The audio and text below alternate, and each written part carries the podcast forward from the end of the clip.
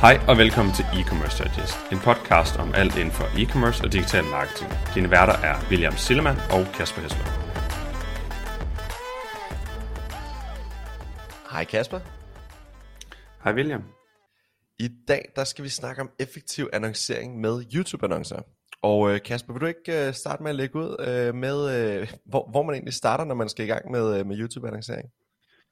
Jo, det kan jeg sagtens. Altså man kan sige, noget, noget af det første er helt klart at få, få hvad kan man sige, defineret sit mål med det, fordi rigtig mange vil måske gerne køre noget performance-baseret YouTube, eller bare en snært af performance, men det er ikke altid der, det bedste sted egentlig er at starte, fordi man skal også lidt have, have bygget det op, så, så det jeg plejer at sige altid, det er at starte med at finde ud af, hvad, hvad er målsætningen egentlig med det, man laver på, på YouTube, fordi du kan ikke bare gå ud og så forvente, at, at, at det bare kører helt sindssygt fra dag et af. Så, så start med at være sådan realistisk, synes jeg, og kigge ind i, hvad, hvad er målet med den her annoncering her? Er det noget brandopløft? Er det at øh, bygge større remarketing audience? Er det få, få bare en lille smule øh, performance, eller hvad er det? Det, det, det er tit der, hvor den går galt for rigtig mange. De starter bare YouTube, sætter det i gang, og så ved de sgu ikke rigtig, hvad de måler på, eller sporer på, eller hvad de egentlig gerne vil ud af det, så slukker de det igen, fordi det ikke virker. Det er ofte der, hvor, hvor, hvor jeg ser fejlen sker, så det, det er egentlig sådan det helt første øh, i forhold til det setup, man kører der. Og når man vælger at gå i gang med, øh, med det her YouTube-annoncering, og, øh, og som Kasper rigtig nævnte, man skal finde ud af, hvad det egentlig, man vil have ud af det her. Øh, og hvis det er performance, så skal man også bare være klar og indstillet på, at når man laver YouTube, YouTube-annoncering, så er performance i forhold til konverteringer, i forhold til omsætning, i forhold til ROAS specielt, markant dårligere end search og shopping, typisk. Øhm, nu, ja, det, det er ingen hemmelighed, at, at du, Kasper, har markant, øh, meget mere erfaring med, øh, med YouTube-annoncering, end, end jeg har, men vi har testet det i, øh, i flere omgange hos, hos Minto med øh, forskellige approaches til, til kreativer og altså det her videomateriale, øh, som vi har brugt i vores, i vores annoncering. Og alle gange har mere eller mindre været, øh, og det er selvfølgelig afhængigt af, hvordan man, øh, man måler på det, fordi man kan få nogle, noget, noget, noget rigtig godt, øh, nogle rigtig gode CPM-priser, øh, cost per view osv. osv. Men hvis vi ser det, kigger på det som performance-kanal, så i Mentos eksempel har det ikke været nogen øh, kæmpe succes, og det er ikke noget, vi sådan, øh, arbejder med øh, specifikt i dag. Vi, vi kører selvfølgelig øh, i nogle markeder, kører vi noget Performance Max, hvor der er noget video, og der, der er YouTube også øh, et af de placements. Så vi kører det en lille smule sekundært, men, men vi kører ikke ligesom dedikeret YouTube-annoncering, og specielt ikke i et, i et øh, sådan fast, kontinuerligt øh, track i vores øh, marketing mix. Men det jeg vil sige med det her, det er, øh, når du starter YouTube-annoncering, hvis målet med det her, øh, din, din YouTube-efforts, det er performance, vær opmærksom på, du kan ikke forvente i nærheden af den samme ROAS eller volumen, som du kan øh, fra search og shopping. Meget enig, og, og nu nævner du det med her, for, for jer har det ikke været så succesfuldt. Jeg har også set rigtig mange, hvor det ikke er succesfuldt, men, men jeg tror tit, det er måske fordi, man, man, man, man drager til konklusioner for hurtigt. Nu ved jeg ikke, hvad jeg spændt har været, hvad jeres testperiode har været, og jeg ved heller ikke, du må gå i detaljer i det, men, men, men jeg har også set mange af de cases, hvor jeg har været med til at hjælpe på det, hvor, hvor, man, hvor man egentlig lægger en plan, og så stopper man midtvejs og ikke følger den plan, man har lagt, og så det er egentlig det, man konkluderer på, i stedet for at man giver det tid, det skal have. Jeg har dog rent faktisk en case øh, tilbage, jeg tror det er i 21 eller sådan noget, hvor, hvor hvor alt det her paddleboard, det gik fuldstændig amok. Der var, var, var YouTube som isoleret set, øh, som en kanal på, på tæt samme performance i form af ROAS, som, som search og shopping på de YouTube-annoncer, der lå og kørt der. Det var, det var ret crazy, men det var også en niche, det var en trend, og det var noget, der gik fuldstændig amok. Øh, så, så, så det kan godt.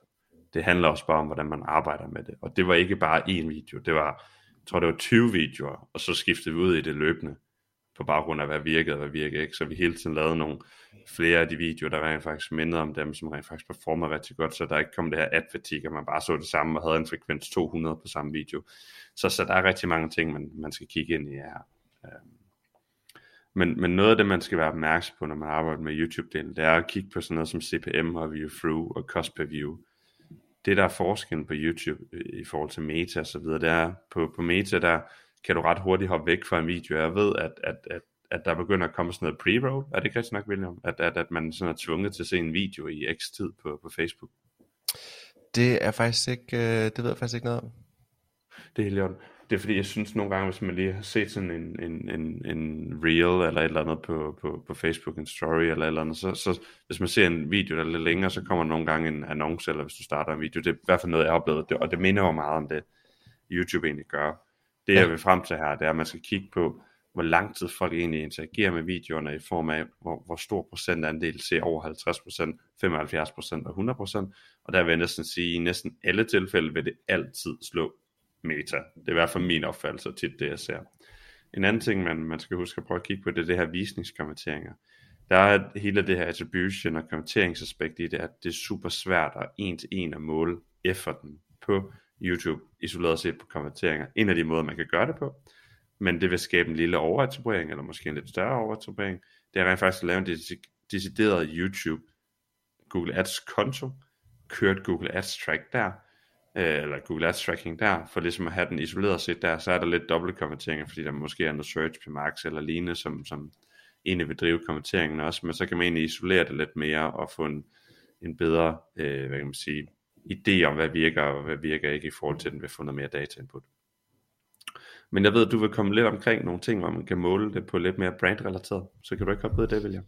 Lige præcis. Så hvis man har øh, sat sig for at, at, teste her YouTube-annoncering af, eventuelt med, øh, med sådan et øh, performance-perspektiv, og haft nogle forventninger til, øh, til, til performance, så skal man også bare, når man evaluerer, være opmærksom på, at der er helt sikkert også noget spillover-effekt fra, fra ens YouTube-annoncering. I rigtig mange tilfælde, det kender man jo fra sig selv, man sidder og ser, man skal se en eller anden øh, YouTube-video, det være på sin computer, sin telefon, eller, øh, eller på sit fjernsyn for den sags skyld, hvor du, nødvend, du nødvendigvis ikke lige er øh, en in-market i forhold til at, at være klar til at konvertere, eller nødvendigvis klikke videre på, øh, på den her annonce. Så en af de ting, man kan gøre øh, for at, at ligesom prøve at måle noget af den her spillover-effekt for ens YouTube-annoncering, det er ved at undersøge, om der har været et opløft i ens brandrelaterede søgeord i Google.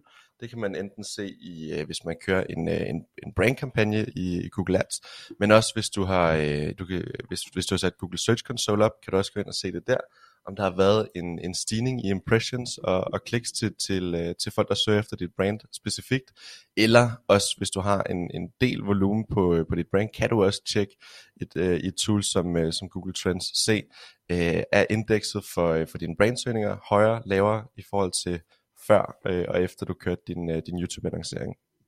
Og så kan man også øh, bruge sådan noget som Ahrefs eller alle mulige andre søgeordsanalyseværktøjer, eller Google øh, Keyword Planner hedder den vist, eller søgeordsplanlægning på dansk, der kan man også se lidt af det. Cool. En anden ting, man sådan skal, skal undersøge, når det er, man kører nogle af de her, de her YouTube efforts generelt, det er, at man skal, skal kigge på sin remarketing-spor, både på Meta og Google, fordi det jeg i 9 ud af 10 tilfælde altid ser, det er, at det begynder at performe bedre, end hvad man gjorde før. Også fordi man interagerer mere med at lave noget push på en anden måde, end man plejer, men det er egentlig med til, at folk de sådan kan genkende brandet mere, eller har en, en mere top of mind tankegang om noget, så både search performer bedre, men måske også noget, noget meta-annoncering og så videre, men, men generelt det jeg ser, er at, at al ens anden marketing også performer bedre. Det skal man også huske at tage med i mente, fordi man, selvom man ikke kan måle en til en, som William også snakke om, med den her spillover-effekt, så har det bare en positiv impact på mange andre ting også. Når man skal i gang med, øh, med YouTube-annoncering, så er der ligesom to ting ud over det tekniske setup, som, øh, som man skal have styr på. Man skal have styr på, hvem er det, man, øh, man gerne vil målrette, og hvilke kreative er det, man, man gerne vil køre, hvilke budskaber er det, man gerne vil have igennem. Hvis vi starter med, med, med, med målgrupperne og målretningen af ens YouTube-annoncer, så kan man starte med at kigge på, vil man øh, lave en specifik kampagne mod, lad os sige et specifikt køn, mod, øh, hvis man har, øh, hvis ens produkt både kan, kan sælges til mænd og kvinder, start med at teste af, eventuelt med at lave en kampagne specifikt til kvinder, og kun målret øh, kvinder, øh, eksempelvis. Det kan også være i forhold til geografi. Øh, er der nogle byer eller områder eller, eller øh, steder i, i Danmark, som man ved, man har en højere konverteringsrate fra? Hvis man kigger ind i sine data i Google Analytics, prøv at starte med at målrette øh, kun en, en afgrænset del af eksempelvis Danmark. Og derover så, øh, så er der også nogle øh, predefined in-market audiences i, øh, i Google, nogle affinity audiences. In-market audiences kunne eksempelvis være nogle, øh, nogle målgrupper, som Google har, øh, som de mener er in market, altså i købsprocessen inden for en specifik kategori. Det kan fx være, at øh, der er en in market audience til folk, der leder efter fashion and apparel. Så det er i, ifølge Googles øjne folk, der er øh, interesseret eller i buying mode i forhold til at købe øh, noget nyt tøj. Og der bruger de jo selvfølgelig deres data på tværs af alle deres kanaler, ser hvad har folk søgt efter, øh, har de søgt efter kjoler en hel masse gange de, de, de sidste par uger, så er de nok meget tæt på at, at, at, øh, at være klar til at konvertere. En anden ting, som, øh, som man også kan gøre, som, som også er, er relativt low funnel øh, og, en, og en super fed approach til det, er, at man kan lave noget, der hedder custom intent målgrupper, hvor du kan gå ind, og så kan du skrive nogle, øh, nogle search queries, og ligesom lave målgrupper baseret på folk, der har søgt på specifikke søgetermer i Google. Så eksempelvis, hvis du sælger tøj, så kan du gå ind og lave en custom intent audience øh, for alle dem, der har søgt efter nogle specifikke brands, som du sælger, eller nogle specifikke produktkategorier, som du sælger, og dermed lave nogle, øh, nogle meget low funnel, øh, high intent audiences, du kan, du kan målrette dine YouTube-annoncer mod.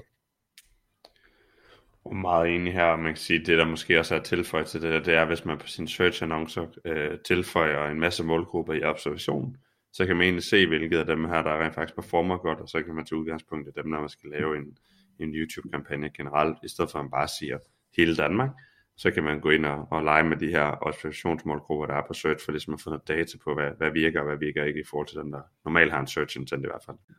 Også et, øh, også et virkelig godt tip. Og den, øh, det, det sidste punkt, jeg egentlig har på agendaen her, det er også, at man skal teste sin kreative løbende og holde øje med frekvens, og jeg får altid spørgsmål om, hvor ofte man skifter det her ud, og hvad, hvordan det var ledes. Og vi har også kørt et afsnit tidligere omkring noget content og så videre. Men jeg vil egentlig sige, lad, lad dataen tale, fordi hvis du får, får en performance, der er dalende, så, så egentlig kig ind i det og begynd at arbejde med at prøve at, at lave noget nyt content hele tiden. Så kig på, hvad virker, hvad virker ikke. Og det er ikke bare én video eller to videoer. Du kan sagtens lave 10, 15, 20 videoer. Men så er det selvfølgelig også et spørgsmål om, hvor meget spændt man har osv. Så, så, arbejde inden for de rammer, du har, og så bliv ved med at holde øje med de kreative, du kører med. Fordi det er alfa og omega generelt, hvordan ens kreativ er, og man får opdateret det. Det er ikke bare noget set and forget, og så rører man det igen. Det er virkelig vigtigt at arbejde. Tak fordi du lyttede med til dagens episode. Vi håber, du kunne bruge nogle af dagens takeaways. Som altid sætter vi stor pris på en ærlig rating på diverse streamingtjenester. Og du er altid velkommen til at skrive til os, hvis der er nogle emner, vi skal komme omkring, eller gæster, du synes, vi skal invitere med i studiet.